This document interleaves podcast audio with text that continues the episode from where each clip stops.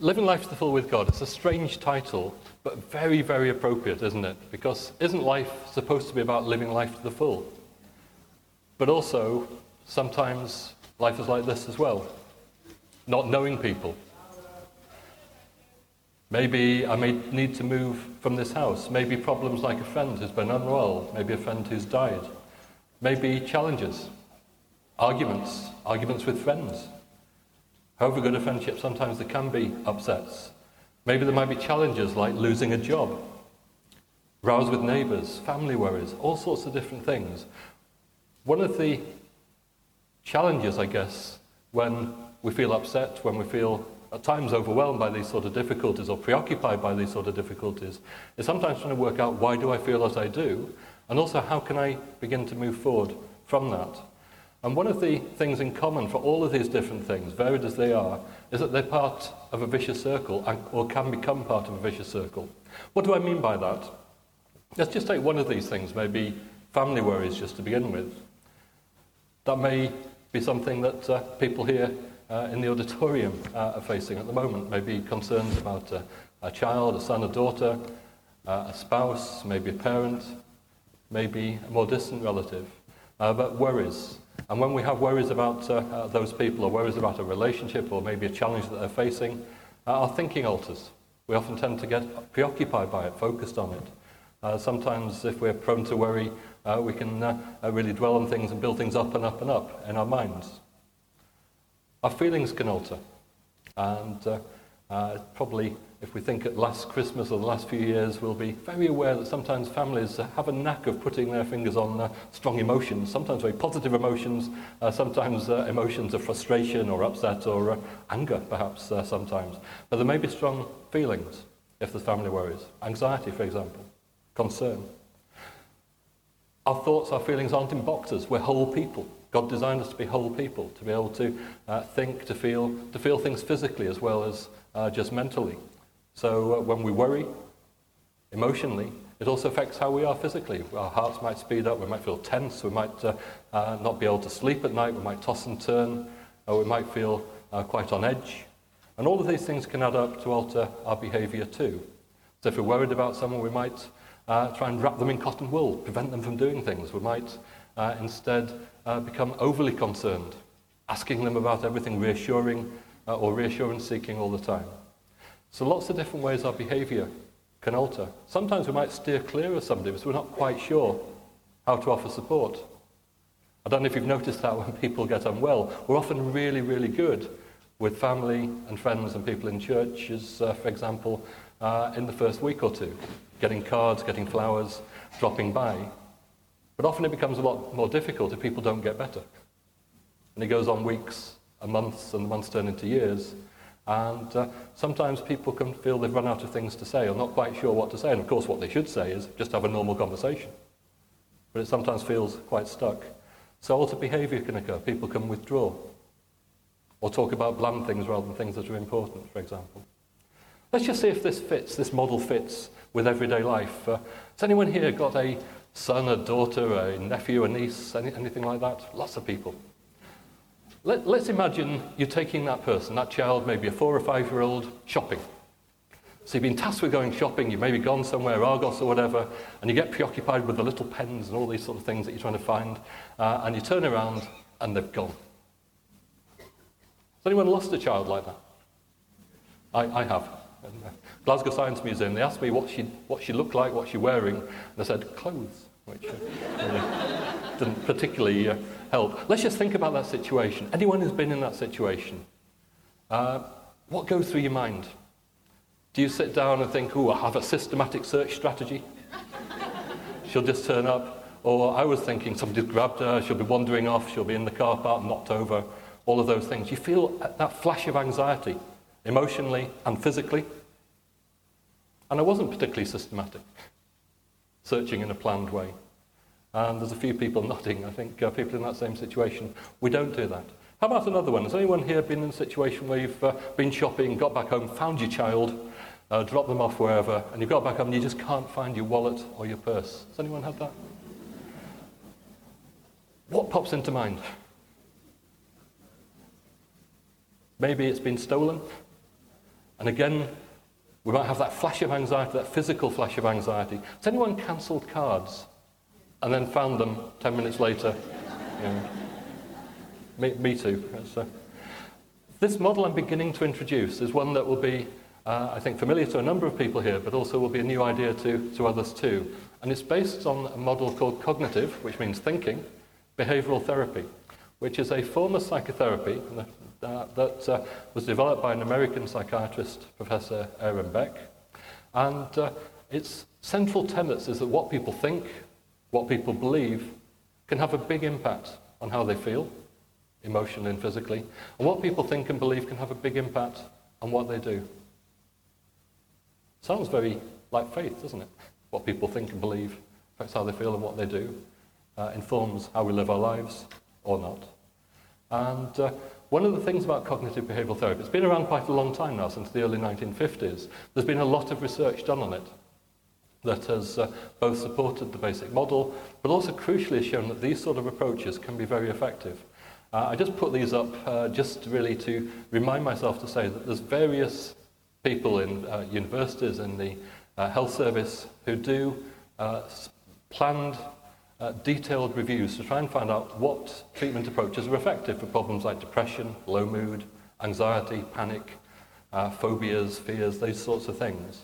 There's a whole history over the last five to ten years of report after report indicating that cognitive behavioral therapy, CBT, is a very effective treatment for depression, anxiety, worry, panic, phobias, so fears of heights and spiders and uh, uh, going into big shops, all of those things.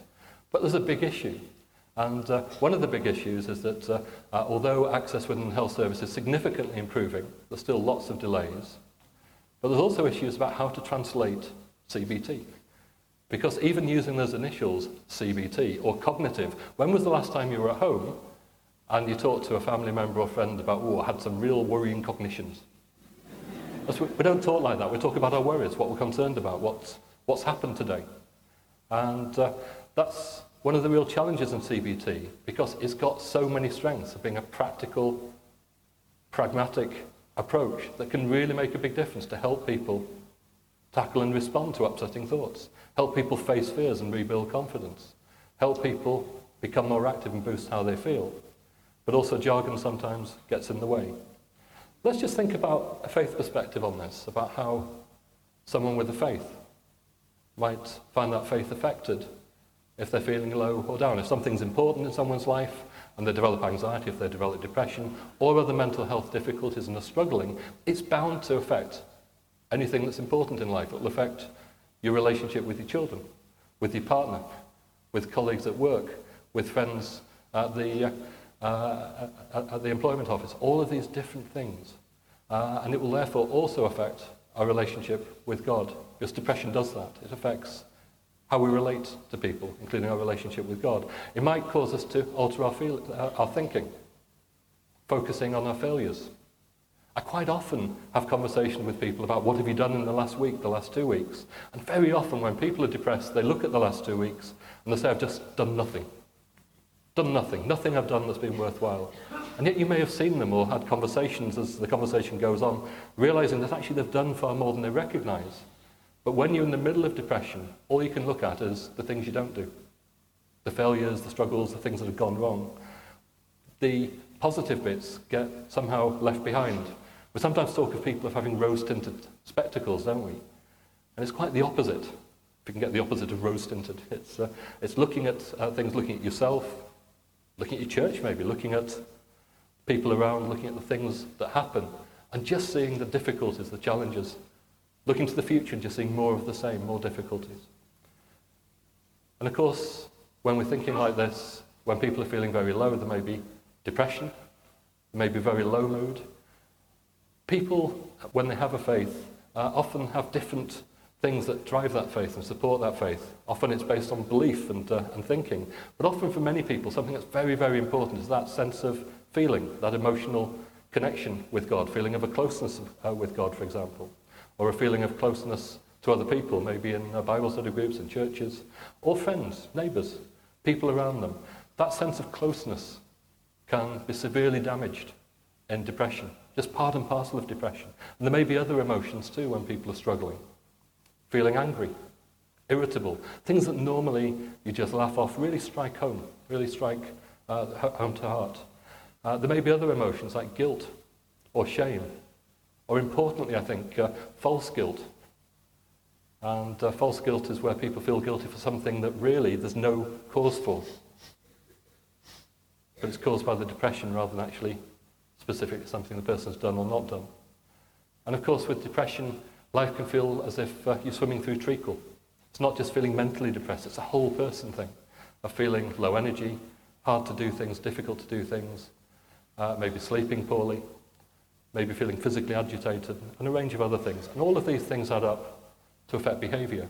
It may be a real struggle getting to church because of the worries and concerns with thoughts. There may be all sorts of thoughts that about what it's like to be a Christian, for example, what it's like to have a faith. As Christians, are we supposed to be happy all the time and victorious and smiley? Are we allowed to be not smiling and sad and a bit irritable and ratty sometimes? Which is very human. And it's very human, particularly at times during depression or anxiety. So there's uh, lots of issues because it's so, so tempting when things build up to mind read, to second guess what other people think of us, and to start avoiding people, to avoid those potential judgments. And the crucial part of this is that uh, often the fears that people have are often just that, fears and concerns. People jump to conclusions, they mind read and second guess that others find them boring or think that they're failing or whatever. In fact, the other person very often is thinking no such thing. We see this so much in churches, don't we, that uh, people start arriving late for church and leaving early, or just standing in the corner at coffee and, and, then, and then quickly leaving. It's very often uh, because of the thoughts going through, uh, mind, uh, through the person's mind to actually leave and get out. Have you ever been in a situation where you've had a conversation with somebody who's been in a dilemma and they've come back a week or two later and said, What you said last time really made a big difference? Has anyone had that? Maybe you've had that situation yourself. You've been thinking about a job, a relationship, a house or flat move, and you've had a real dilemma about something. And you've chatted to somebody and they've said something that's really clicked, really struck home as being helpful. And you've understood things differently. That idea of effective questions is very much at the hallmark of how cognitive behavioural therapy tries to work. It tries to work by asking questions. And again, if we think from a faith, faith perspective, uh, and look in uh, particularly uh, the Gospels, lots of questions to help challenge people or encourage people or help people work out what their situation is. And CBT works by asking questions to help people understand why they feel as they do. It helps people try to identify problems that are relevant for them, they want to work on changing. But crucially, it's something that's not done alone, it's done with support. It's done with support from practitioners, it's done with support from family and friends, it's done potentially with support from people like us. But also part of CBT that's one of the most exciting developments uh, in the last 10 or 15 years is it's moved away from being delivered in one form only by American psychiatrists to lots of people, both one-to-one, but also in classes, but also because you can ask questions one-to-one, can you ask questions in other ways? And of course you can. You can ask questions written down in the book or ask questions in a class situation with a number of people there. There are different ways of delivering and getting access to CBT. And there's been a real growth in the idea of using bigger and smaller books that try and teach CBT principles. DVDs. Uh, there's a, a free DVD that uh, was sponsored by the Scottish Government Health Department, which is available online as a website I'll tell you about later, uh, for example, that use these sort of uh, principles. Online resources uh, are growing uh, evidence base for these things as another way of delivering cognitive behavioral therapy. But also, if we think about faith, it's not just about doing things alone. And CBT isn't about doing things alone either. Uh, there's some very clear evidence now that although books based on CBT principles can be very effective, if you add in support and encouragement from someone, whether a practitioner or somebody else, it hugely increases the impact and the effectiveness. Those of you who had New Year's resolutions last year, those of you who joined a gym with lots of uh, uh, positive thoughts, how long did it last when we try and do it on our own? Whereas if there's somebody else asking how it's going, encouraging, helping us make a plan can make a big difference. So support really matters. And that support, of course, can be one-to-one or in classes as well. And uh, some of the initial work that uh, uh, was involved with uh, uh, the Fe- Feeling Like This uh, website was mentioned, which was linked into a book uh, that uh, with, uh, with friends Paul Richards and Ingrid Whitton uh, wrote a number of years ago uh, called I'm Not Supposed to Feel Like This. But isn't that so much how people often feel when they have a faith and become depressed or anxious, that I'm not supposed to feel like this? And there can be all sorts of emotions that tie into it, which block the person from actually seeking help or receiving help. Thoughts of failing, that we shouldn't be like this, failing God, failing our church, failing our family, people believing they should be strong, should be smiley, should be victorious. Whereas actually, was Jesus always happy? Did he ever cry? Did he ever lose his temper? It's not very nice losing your temper. Jesus lost his temper. Very important things to be thinking about, about what it's like to be human as well.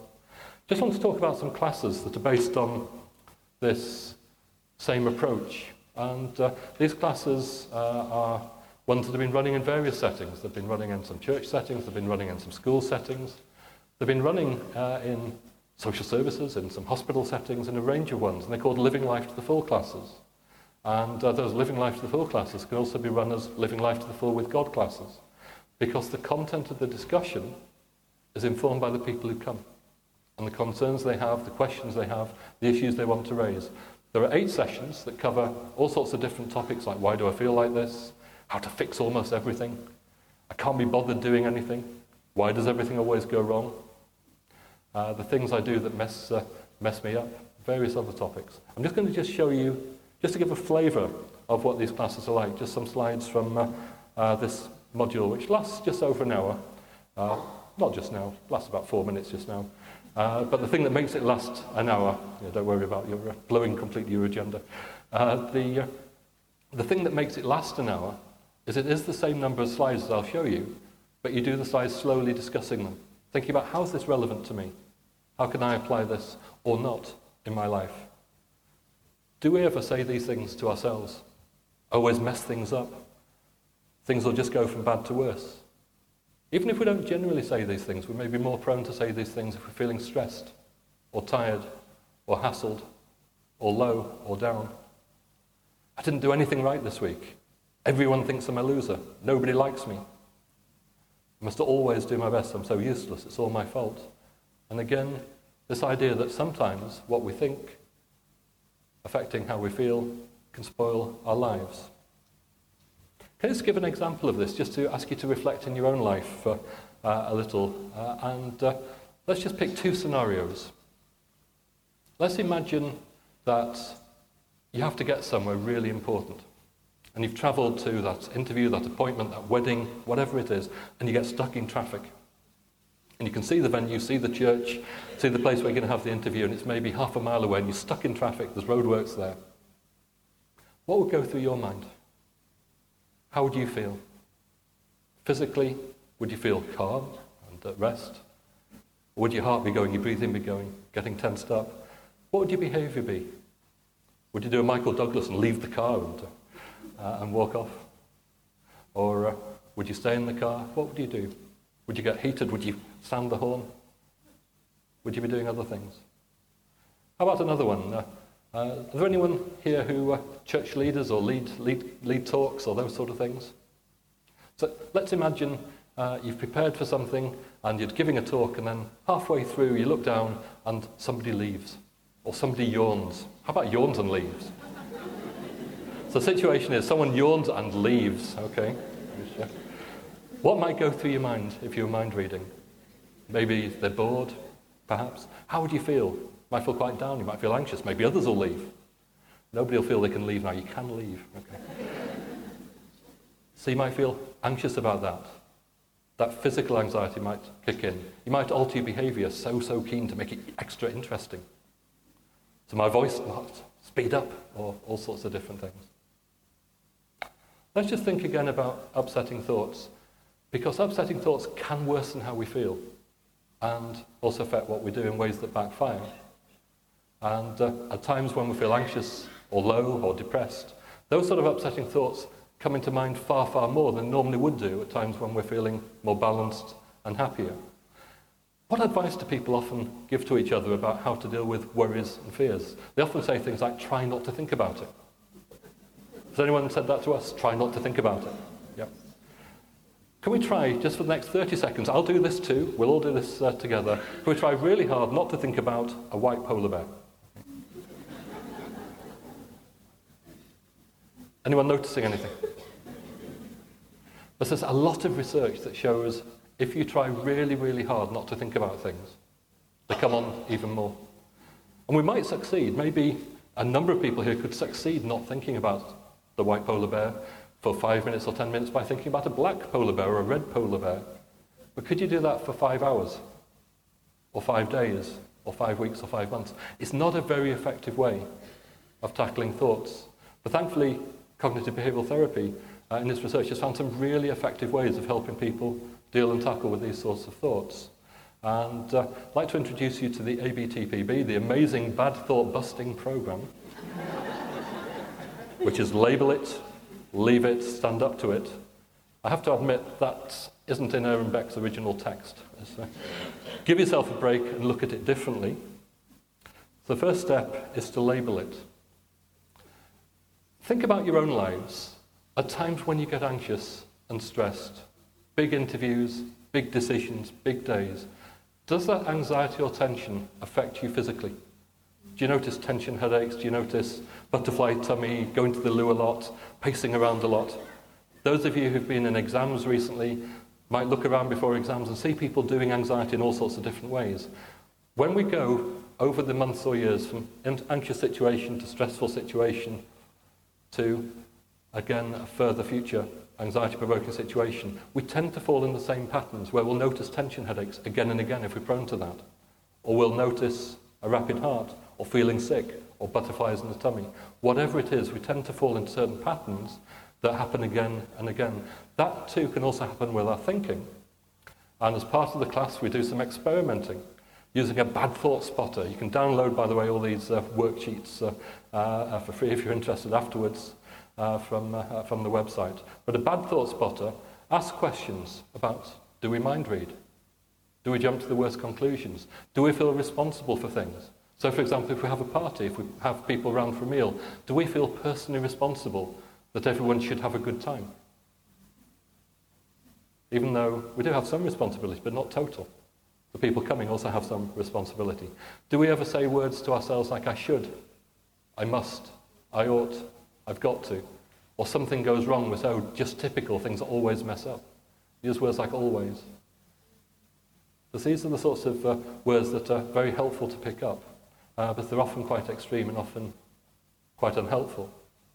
So labeling things, trying to work out again and again over stressful situations, times of low mood, do we have these patterns that we fall into? And those patterns can affect how we see ourselves, our situation, our relationships, our relationships at church, with our ministers, with our pastors, our relationships with God. About falling short, about feeling that God's disappointed with us. All sorts of different things. Second approach that can be very effective for dealing with upsetting thoughts is to leave it. To try not just to go that route of going over things and over things. Because one of the hallmarks of worry it's a bit like chewing the cud for cows. It's, uh, we just go think, over things again and again and again. It feels like we're sorting problems out. But actually, a hallmark of worry is we never sort the problem out. It just goes round and round and round. It's not the same as problem solving. It's just turning things over. So taking a step back, choosing not to do that, choosing to note that pattern of thought, but not go down that route, can be really helpful. Have you ever thought that sometimes bad thoughts are like bullies? And they tell us things like, you're useless, don't try it, you'll fail. One of the things about bullies, if we think back to times where maybe we, friends, family members have been bullied at school, is one of the best things to do with bullies is actually stand up to them. Because one of the things that actually reinforces scary thoughts is when we give in to them and start avoiding things. One of the problems about avoiding things is it makes us feel better in the short term, but slowly, slowly over time we lose more and more confidence. Our world gets smaller and smaller and smaller. What about the fourth approach? Give yourself a break. There's so much in the Bible, isn't there, about God loving us, wanting to forgive us, seeing who we really could be through Jesus. But also, what we know about anxiety and depression is that when we feel like this, when we think like this, we often say things to ourselves we would never say to people that we care about. Does that ring true? That we'll say things to ourselves we'd never want to say out loud, maybe to people that we care about, but we'll say them to ourselves, and crucially, we say them to ourselves in a highly critical, nasty tone. So, changing the tone, speaking out loud, positive, true, compassionate, loving promises about being loved, forgiven, can be really helpful. But changing the tone, changing the content. And finally, moving to a more classic cognitive behavioral therapy approach, which is to try and look at things differently. So much when people get anxious or scared or depressed, the world funnels in on just part of the total picture. People become preoccupied and stuck on that particular problem, that particular difficulty. You can only see life as if it's a, a blind alleyway, just stuck on one thing, and can lose the wider picture. There's some very, very helpful, proven questions that help us take a wider picture. So, what advice would you give a friend, for example? Don't know if you've ever found this, that uh, um, you might be in a really difficult situation. A friend comes along facing something similar. You can give great advice to them, but can we apply it to ourselves? So, what advice would you give a friend? Also, will you feel like this in three months or six months? If you think back in your life, there's probably a number of times where you felt stuck, overwhelmed, frustrated, that things have just built up and up. And uh, it's almost impossible at the time. But even a few months later, when you look back, you've survived it. You've got beyond it. Things have improved. There's a variety of different ways of helping change, people change a perspective. And of course, one of the crucial ones for living life full with God is also holding on to the promises of the Bible, for changing that perspective, for seeing problems differently, for seeing the possibility that uh, God can work for the good in all things, and that there are other people around in churches and family and friends who can also support. The amazing bad thought busting programs, label it, leave it, stand up to it, give yourself a break and look at it differently. The discussion that makes it a faith based course is when it's attended by people with a faith. As you'll have seen, there's very little on the slides. The content is how you then apply this to your own life. So, what are the thoughts, the fears, the behaviors, the concerns that can affect us, can affect people who attend church, people with a faith. And of course, in classes, it's normal people like you and I. And normal people like you and I sometimes have doubts and sometimes predict this just won't work. So there's lots of practice in the classes, helping each other practice it, identifying thoughts and trying to use the ABTPB again and again to try and work out how can I change some of these thoughts, some of these fears. And there are various pieces of uh, worksheet to help people identify their thoughts and begin to then work on challenging them. And at the end of uh, each of the sessions, there's a time to plan things, uh, plan how to put what's been learned into practice. Because uh, having a plan significantly increases the likelihood of improvement and uh, making the changes. And there's a quick advert for the following week, which is, in this case, I'm not good enough, which is about low confidence. And uh, then that session would end. Each of the different classes is accompanied by some little books with the same title. There's a range of different books on things like Are you strong enough to keep your temper? One of the sessions. Because irritability can be part and parcel of life when we're feeling stressed. How to fix almost everything. Wouldn't that be fantastic? And of course, for people with a faith, part of how to fix almost everything, tackling problems, is about praying and trusting and helping each other, as well as having plans and breaking tasks down and doing things one step at a time. Do we ever do things that mess us up? I think we probably do. And uh, um, sin, I guess, is one of the things that can mess us up. And there's lots of different ways that we can do things that backfire. Drinking, smoking, pushing people away, getting rude and angry uh, about people. And other topics like I can't be bothered doing anything as well. If you want to read any of these booklets, uh, uh, there's a website, and uh, I said here it's two weeks access. You've actually got four weeks access because uh, I had a phone call just before saying it was easier for the person who's doing it to put it up for four weeks. So uh, if you want to read any of these booklets, it's at fiveareasonline.com. Uh, and they're all there, uh, covering various different things. There's a username and password you just have to put in, which is mind and soul, which hopefully is memorable. No spaces, uh, and it's all lowercase. So if you want to have a look at that, it's fiveareasonline.com uh, mind and soul in both the username and the password. Are these groups any good? There's been an independent evaluation, uh, which is still ongoing in uh, uh, Northern Ireland. Is anyone here from Northern Ireland? Okay. And uh, um, that, that, that's, that's great, led by Aware. And uh, those of you from Northern Ireland may, may well be aware of Aware, Defeat Depression. There's also Aware in Eire as well, and I know these classes are launching in, in Eire next month with health service funding. Uh, this is um, something that's been rolled out across Northern Ireland for the last year. And uh, I think the key thing is there's 20 groups, 169 participants so far. And this is the key slide and the next one, that to begin with, most people starting the Living Life Full classes were depressed and afterwards weren't. And overall, it's less than 10% were happy to begin with increasing to over 70% of people feeling happy at the end on a commonly used rating questionnaire. Uh, 50, only 15% of people weren't feeling depressed at the beginning. Uh, and uh, um, just under 80% were depressed before the uh, package began, before the groups, the classes began, dropping to 13%. It seems to be very impactful, and people learning things. So 100% of people attending the course recommended it. These are some of the things that people have said, that it's given tools to battle anxiety and depression. Understood what I've been feeling for years. One of the things I've really liked about how they've run it in Northern Ireland is they've really focused on establishing friendships. If somebody doesn't come, for example, uh, there's a, a nice phone call that happens saying, you know, we noticed you didn't make it today. And just to say, we missed you. I wondered if you'd be able to make it next time. This is about establishing relationships as much as learning the stuff in the content, if you like.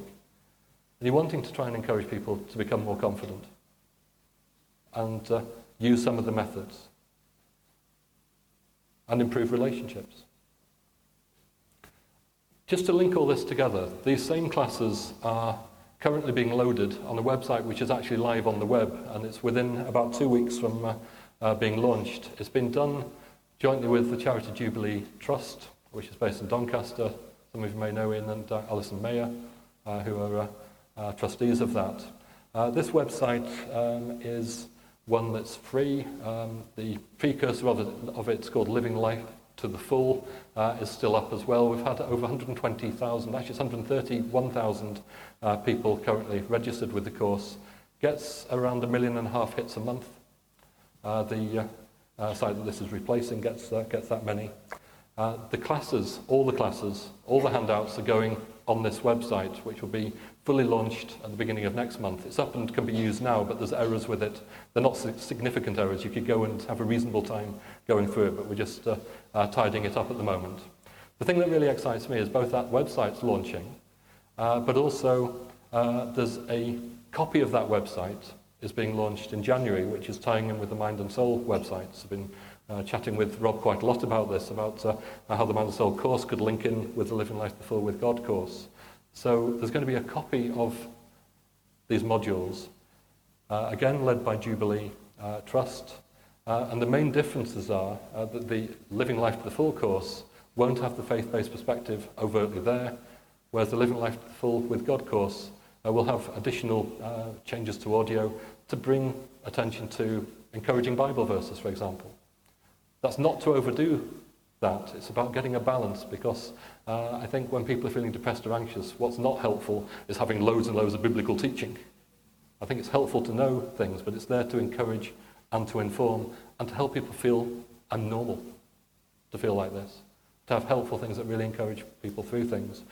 And of course, the forums, the discussion forums on those sites uh, will uh, have faith topics that people can discuss about faith and about what it's like to have faith when you're struggling with low mood, about feeling distance from church, about feeling angry about things, about having doubts and concerns. But to have then a faith community who can also encourage and say sensible things. And again, also sometimes not say easy pat things, but just say things like it is really difficult.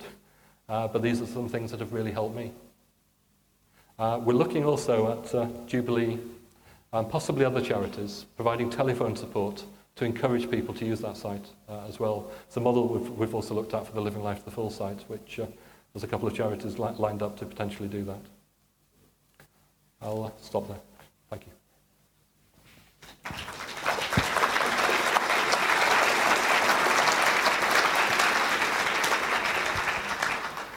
Are there any, uh, any easy questions?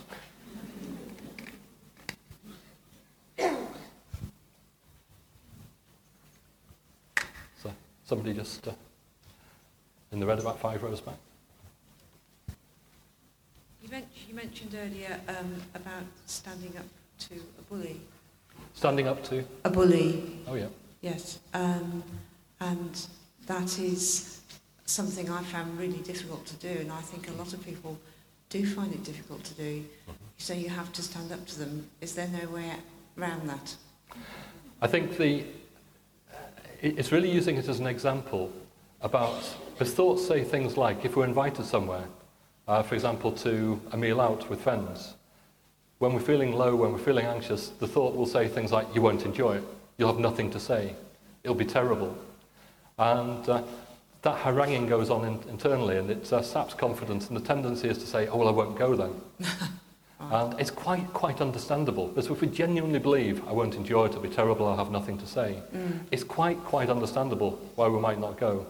But I guess using the bully analogy, it's almost saying, actually, I'm going to do the opposite of that. I'm going to go and find out. Because actually, when we choose to go and find out, it's often far, far better than we would have anticipated. And that could be quite easy, really, couldn't it? And, it, and it's those sort of things. It's, it's exactly that. It's, it's trying to look at what's it saying not to do and to begin to start doing some of them. Some of those things might be, seem like too big a step to begin with. Mm. So it might be too big a voice, if you like. But in which case, just doing small steps, trying to build confidence step by step will be the way of doing it. Thank you, that's helpful.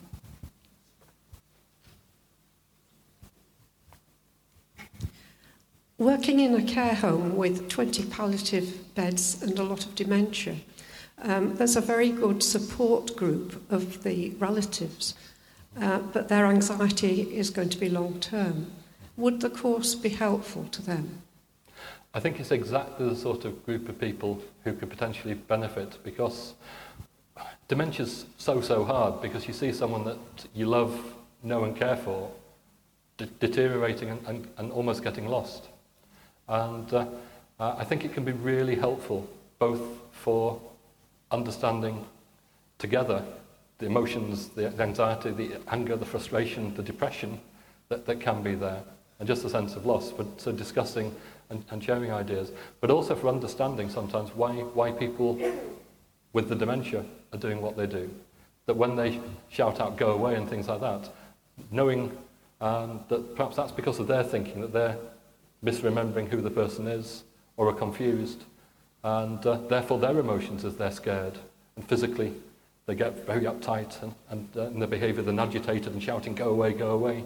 Understanding what's going on can be really helpful. Under, understanding the process of dementia can be really helpful. Uh, so, so, I, so I think yes. Uh, and uh, um, there is real power, I think, in just being able to discuss things with people in a similar situation, as well as hopefully the, the, the content which hopefully will be useful or somewhat useful uh, of the actual classes and, and the link books. Somebody just at, at the back? Oh. Um, I have a relation who's uh, been diagnosed with schizophrenia. Uh, they've had a course of CBT with the mental health professionals, um, and they've seemed to have gone back. They seem to be in some valuable things come from it, and then there didn't seem to be enough follow up by the uh, mental health professionals. Um, I'm wondering if what you've said on that uh, website, I can encourage that person to get on that website and, uh, and um, that might help them with um, a follow up, if you like, a complementary type of thing for the CBT that they've had. What, what, one of, thank you for the question. One, one of the things that is uh, recommended by these expert review bodies for schizophrenia is uh, medication where it's appropriate, but also cognitive behavioural therapy uh, as a means of helping people, again, understand symptoms, make links between things, uh, become more active and get out. And often for understanding quite scary experiences like hearing voices when there's nobody there or uh, ha- having all sorts of fears that can really overwhelm that there's uh, uh, sometimes strange or unusual or threatening things going on. CBT can certainly help that, and it tends to be the more expert level would be appropriate for uh, expert qualified practitioners doing one-to-one work would, would be the level needed uh, for schizophrenia. H- however, I think websites like this uh, wouldn't work well with helping people cope with hearing voices uh, or those very distressing thoughts, but they might well be helpful for things like sleeping better and tackling problems. And maybe thinking about how the person talks and relates to people, being assertive or not assertive, for example. So I, I differentiate that it could be useful for those sort of things, how to uh, do practical problem solving, sleeping better, being assertive, maybe becoming slightly more active. Those sort of things I think would be uh, potentially helpful for. I think, though, it wouldn't be addressing how to cope with hallucinations and, uh, and delusions, for example. And I think that would be perhaps going, encouraging them to go back to their doctor to ask whether it's possible to have additional sessions or, uh, uh, or, or a, a further course of CBT. Um, having heard you, what you've said, I'm confident that CBT and the tools you've described are useful for helping individuals. But in the context of the UK being very unequal as a society and that creating great levels of unhappiness, what about injustice? One of the big attractions to me of CBT is it's not about sticking our heads in the sand and saying, uh, everything's fantastic, everyone likes me, life is good.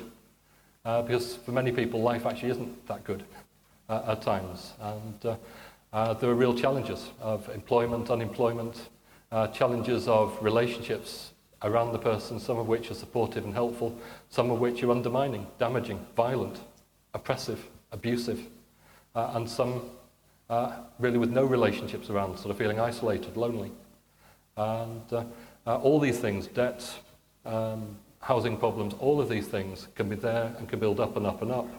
Uh, if we take any of us and put us in a really challenging, difficult situation where there's one thing after another, after another, happening over the weeks or months, building up, I think most of us could feel pretty depressed or anxious if enough bad things happened. Faith can really help, but also uh, CBT can help, I, I believe, help people cope with things. But that's no excuse for not saying that external practical things don't need sorting.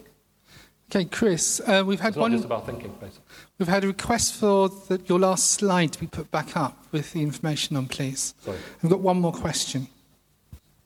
It's Mind and Soul, I should say, as the login for Five Areas Online, if uh, you want to use that.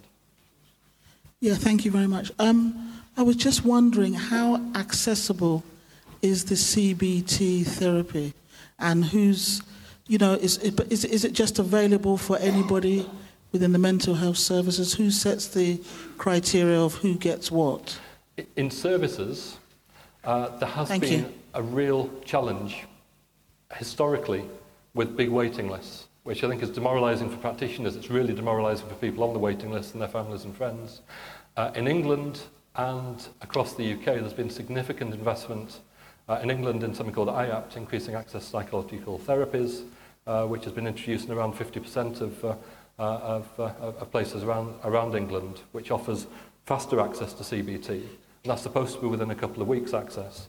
But there are still lots of places uh, around Britain that uh, uh, are delayed. Uh, I think it's very much about reminding uh, health boards and uh, uh, PCTs, a bit like the last speaker was saying about their obligations uh, about, uh, about delivery. But also there are increasingly other ways of also accessing CBT, and I think CBT books. There's some very good websites. So Mood Gym is another uh, website that's widely used. It's an Australian website. Living Life to Full is quite, quite widely used.